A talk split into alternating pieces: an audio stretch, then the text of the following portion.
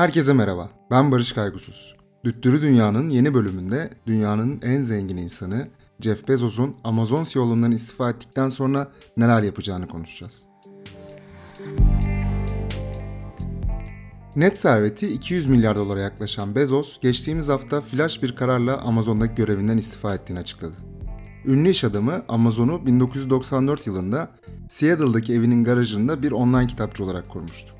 Aradan geçen 27 yılda Amazon birçok farklı alanda çalışan bir e-ticaret devi haline geldi ve onlarca ülkede faaliyete geçti. İstifa deyince insanın aklına bir ferahlama ve özgürlük duygusu geliyor olabilir ama Bezos için durum böyle değil. Zira Amerikalı milyarder Amazon çalışanlarına yazdığı mektupta bunun emeklilikle alakalı olmadığını ve diğer tutkularına daha fazla odaklanmak için görevinden istifa ettiğini söyledi. 27 yıllık Amazon macerasını ikinci plana atan Bezos, istifa mektubunda zamanını ve enerjisini ayırmak istediği 4 ayrı projeyi de açıkladı. Bunlardan ilki Bezos'un 2018'de kurduğu ve evsiz ailelere yardım etmeyi amaçlayan 2 milyar dolarlık The Day One Fund olurken iklim değişikliğiyle mücadele için kurduğu bir diğer fon da Bezos'un yapılacaklar listesinde yer aldı. Bezos bu fona geçtiğimiz yıl o dönemki servetinin %10'u olan 10 milyar dolarlık bir kaynak aktarmıştı. Bezos'un listesinde yer alan üçüncü proje ise ABD'nin en etkili gazetelerinden biri olan Washington Post. 2013 yılında 250 milyon dolar karşılığında gazeteyi satın alan Bezos, gazetenin dijitalleştirilmesi yönünde önemli adımlar atmıştı. Hatta o dönem Bezos'un sahipliğinin gazetenin editoryal çizgisine zarar verebileceği yönünde endişeler dillendirilmişti ancak aradan geçen 8 yılda kurum içinden gelen tüm yorumlar Bezos'un gazetenin dijital ve teknik alanlarıyla ilgilendiğini işaret ediyor.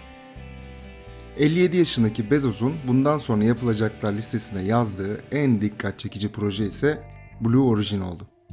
2000 yılında Bezos tarafından kurulan Blue Origin, ticari amaçlı uzay seyahatini hedefleyen ve uzay turizmi için roketler geliştiren bir şirket.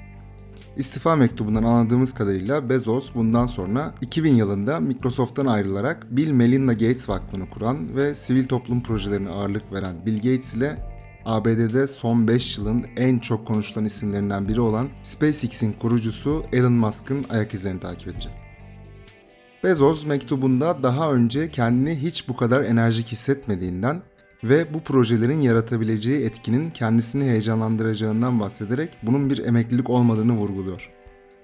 Ben de bu vesileyle Bezos'un direksiyonuna geçme kararı aldığı Blue Origin'i ve uzay turizm konusunu biraz daha deşmek ve detaylandırmak istiyorum.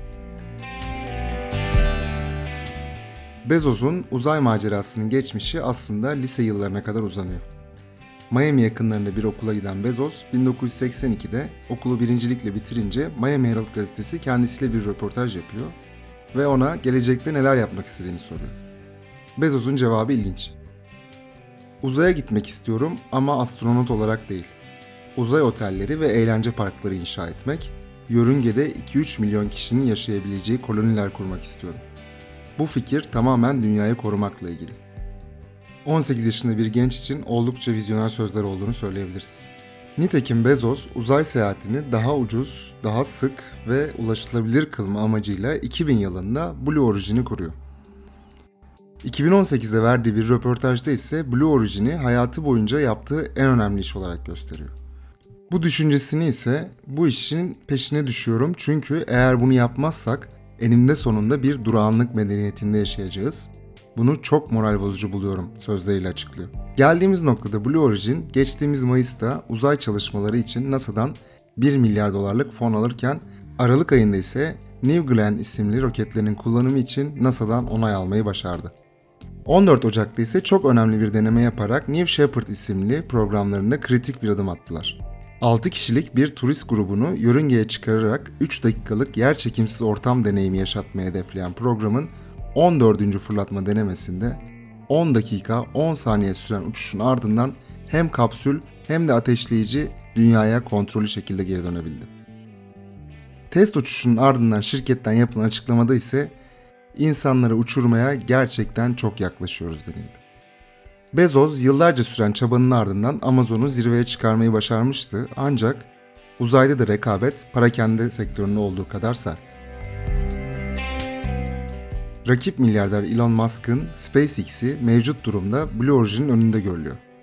Her ne kadar geçtiğimiz günlerde yapılan test uçuşu büyük bir patlamayla bitse de SpaceX şu anda kendi üretimi Falcon 9 roketlerini yeniden kullanılabilir niteliğe kavuşturmuş durumda. Üstelik Musk 2024'e kadar Mars'a uçmayı planlıyor. Tabi bu noktada Musk'ın sık sık cesur sözler verdiğini ve bazen de bu sözleri tutmadığını unutmamak gerek. Elbette uzay sevdasına tutulan Amerikan milyarderleri sadece Bezos ve Musk'tan ibaret değil. Google'ın kurucularından Larry Page de asteroitler üzerine madencilik yapmayı hedefleyen Planetary Resources isimli bir şirkete yatırım yapıyor. Tüm bunlar aslında geçtiğimiz yıllarda uzay endüstrisinde yaşanan özel sektör devriminin bir parçası. Sonuç olarak şu anda küresel uzay endüstrisinin %80'i özel şirketlerin elinde bulunuyor. Endüstrinin önemli bir kısmı IT çalışmalarına odaklanmış durumda ancak uzmanlar milyarder isimlerin sektöre yönelmesinin yeni bir çağ başlatma potansiyeli taşıdığını söylüyorlar.